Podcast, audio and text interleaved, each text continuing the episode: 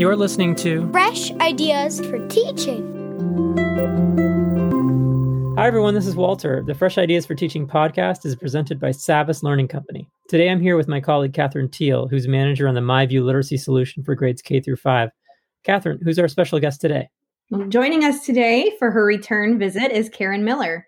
Karen is a former elementary and secondary teacher, professional development specialist, and most currently a national literacy specialist with Savvas Learning. Like so many of us, she's spending a lot of her time in the land of video conferencing, video teaching, and talked last time about it being a challenge, but a good challenge. Karen, what do you think? Is it still a challenge? Well, I would say, yeah, it's still a challenge, but a good challenge uh, for myself. And I think so many educators out there. We're actually starting to get just a little bit better. It's probably all those Zoom happy hours with friends and family that's probably helping just a bit we're getting comfortable with setting up distance learning. We're problem solving when the tech just doesn't go the way we anticipate. And we're trying new collaboration tools, apps, engagement tools. I'm even seeing teachers doing virtual breakout rooms and so much more. Now, whether it's delivering a lesson to our students or maybe training our colleagues or maybe holding a parent teacher conference or even participating in staff meetings, that virtual space is getting a little less daunting. So we're getting more comfortable with it all. But when you and I were talking about what should we name this podcast today, we decided on is anyone really out there? Yeah, well, because even though the logistics and the tech are getting familiar, we just can't control an individual's attentiveness or engagement. I mean, that's hard enough to plan for in a physical, face to face environment. But now that we aren't able to see our students' reactions and their body language, we're left wondering. Now, let's see if our listeners can relate. You're now about 20 minutes into your virtual lesson, department meeting, or maybe a staff meeting, right? You've spent so much time planning your content, your visuals, and even practiced your delivery. It's interesting and relevant to you. And now, 20 minutes in, you begin wondering Am I talking to myself? Are my learners or colleagues actually paying attention? One by one, those video cams go dark. You're perplexed. The information you're sharing seems highly interesting. So you ask a question. It's not a hard question. Let's say maybe it's DOK level one or two, basic comprehension, and you wait. Silence. You continue to wait. More silence. And teachers, practicing our wait time in a virtual setting is even more agonizing than in a physical space, right? So you fill in some of the gaps and offer some prompting, still more silence until finally someone chats in. Can you repeat the question? Which leads you to wonder is anyone really out there? No, I complete I completely relate to that and feel your pain. You know, sometimes it does feel like you're talking to yourself. Right. I mean, I was talking with some of my teacher colleagues just last week, and they were sharing, wow, they're so confident with setting up meetings, sharing their screen, doing breakouts, they're on video, they're even using document cameras. And yet, as we talked more, we all shared the same concern. So we've got all these cool tools, but what impact are we making? Are our learners like really learning? How do we even know if they're engaged? Yeah. You know, when I first started working remotely, the it was such a huge transition. You know, I'm doing meetings over webcams now versus being in a physical space. It's just something you you have to take time and get used to. For us teachers out there who are accustomed to being close to our students and our colleagues, that shift to remote learning, working can be really challenging. I have three kids of my own. I have a, 11 year old and twin eight year olds who all completed online learning in the spring. And it was really interesting to see how they dealt with lots of information or when they got confused. You know, in a, in a physical classroom, when you're a teacher and you see that students are starting to shut down mentally, it's easy to intervene, even if it just means, you know, doing a drive by by their desk. Well, you don't miss a beat in your lesson. Uh, but in a virtual space, you're not able to do that. And kids can stay super passive when their brains get tired or disinterested. And their teachers weren't about, and I, I completely understood, but I, they weren't about to start calling out kids who weren't looking at their webcams because that is super distracting and disruptive to the lesson.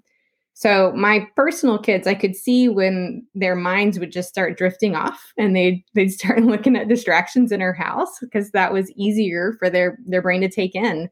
So you were like, hmm, should I pet the dog now? Or there was a time that I walked in on my 11 year old, his his name's Carter, and he was in the middle of an online lesson and had decided to bust out the Monopoly board game and was like playing three different characters not paying attention at all at that point just because he had gotten pretty overwhelmed. It is so resourceful. I love Monopoly. Mm-hmm. it, it, you know, when you think about what your son's brain is actually communicating, it's this it's saying, I'm overwhelmed. There's too much new information. Let's focus on something I know.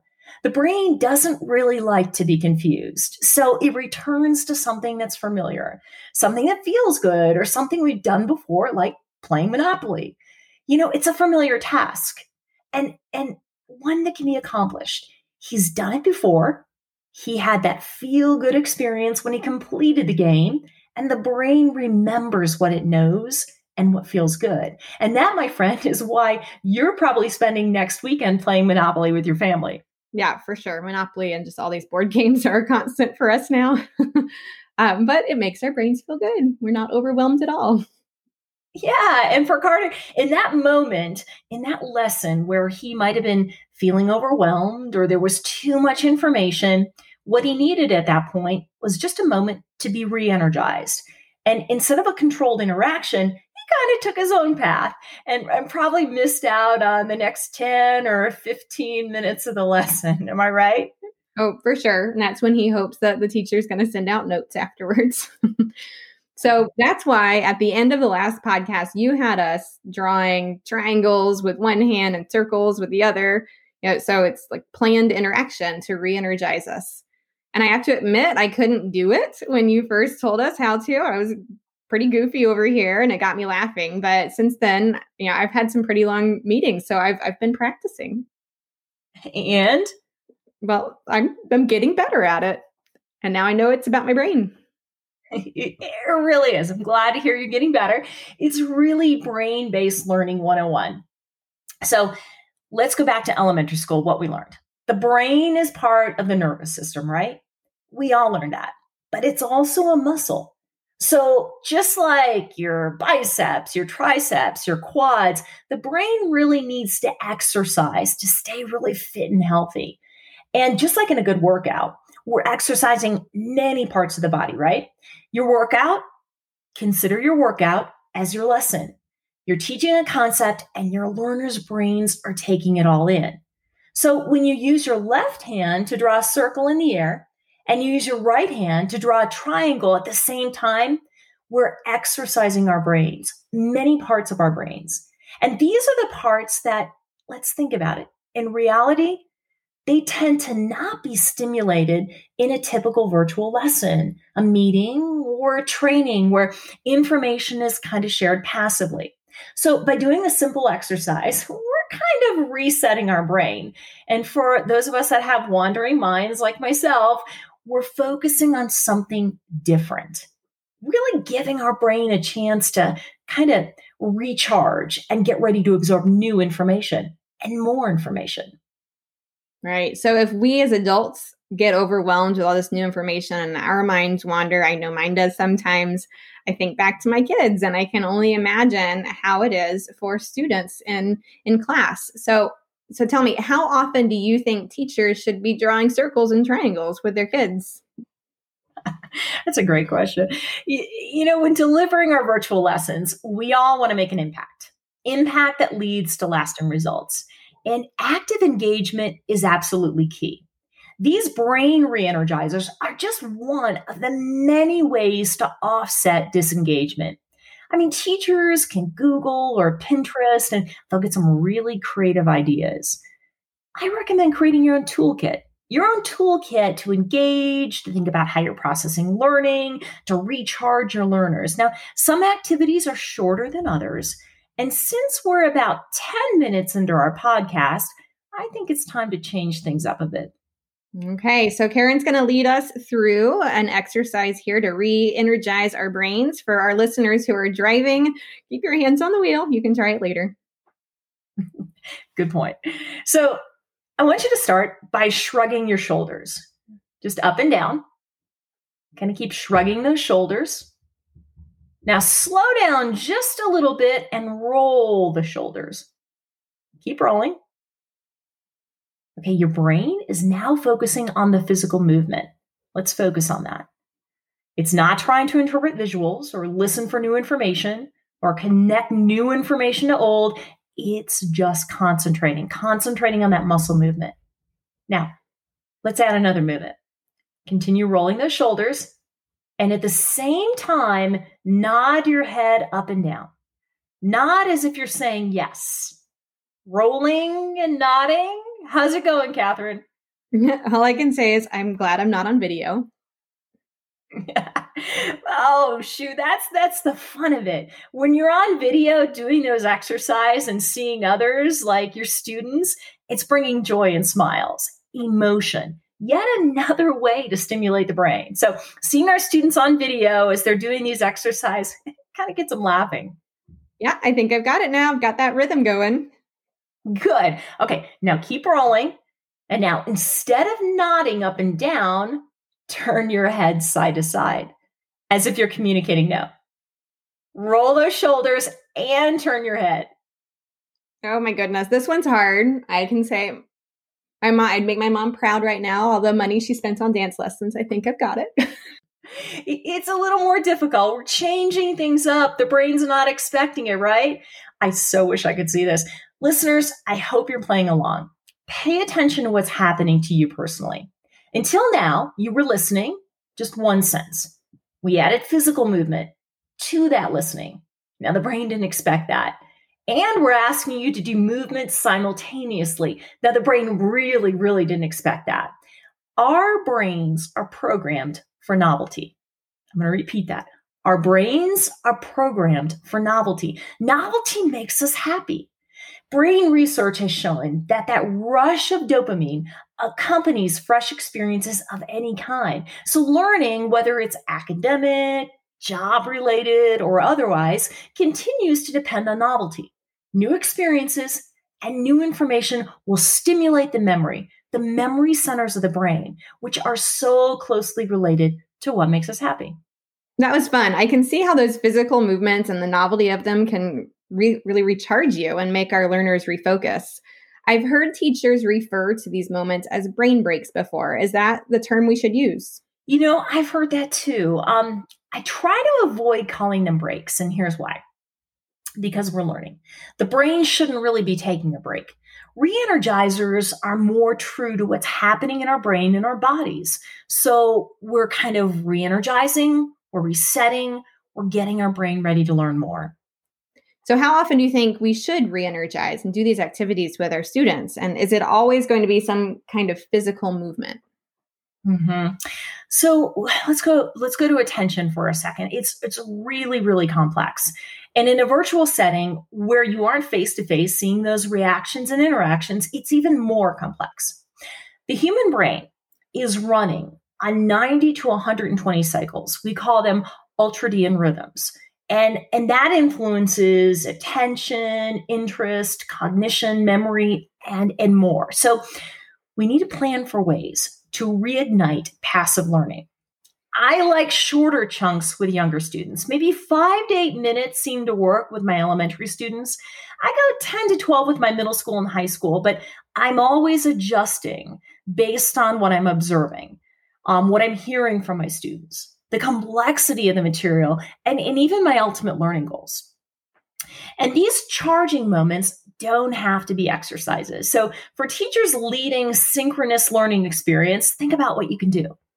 They can be polls, they can be chats, they can be status checks. I've seen teachers using Zoom Whiteboard to have middle school students draw a visual representation of conflict. That's a re energizer. I've seen elementary students holding up paper plates with emoticons to signal how are they feeling about photosynthesis. That's novelty.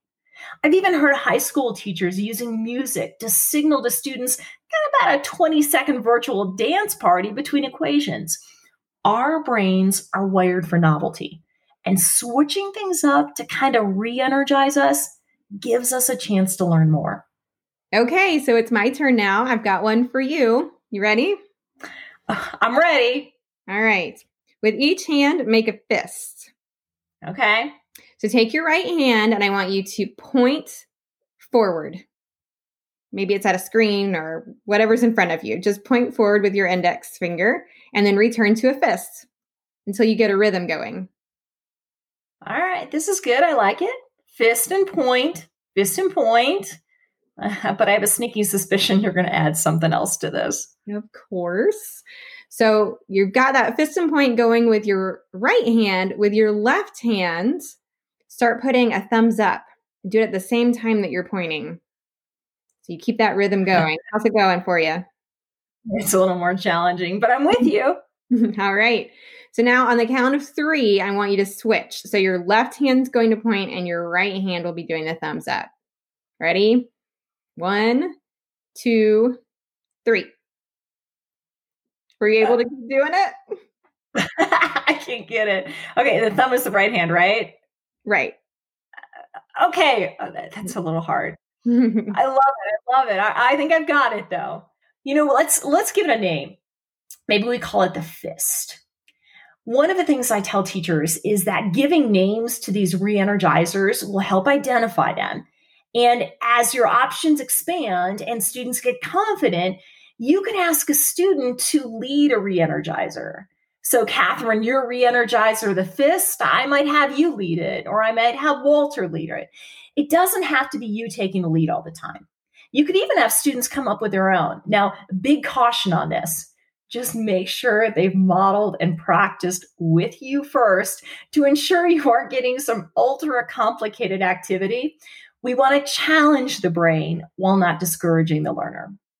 Such great information. Thanks so much, Karen. This has been amazing. Are there any final thoughts you want to leave our listeners with? It has been fun. And thank you for playing along. I, I think what's important to remember is this teachers, we're getting better and better in this virtual world, but we can't forget about those sound instructional practices. Chunk your content, keep putting it in those manageable, digestible chunks, and then plan Plan for those frequent moments that create novelty, something new that draws uh, in new or, or different senses. And just like us, don't be afraid to be silly. Novelty is something all of our brains have in common, and being silly is something we can attach learning to. Thank you again. That is it for the day. Thanks so much to our listeners for joining us. We hope you continue tuning in as we continue talking and sharing ideas with some phenomenal teachers. Take care, stay safe, and happy teaching. Many thanks to both Catherine Teal and Karen Miller for joining us. Be sure to subscribe to the Fresh Ideas for Teaching podcast. Also, check out our free on demand summer webinar series to hear from today's educational leaders at a time and place that works with your summer plans. Until next time. This podcast is presented by Savvas Learning Company, a next generation learning company providing award winning solutions for grades pre K through 12. Visit savvas.com today. Learn with us.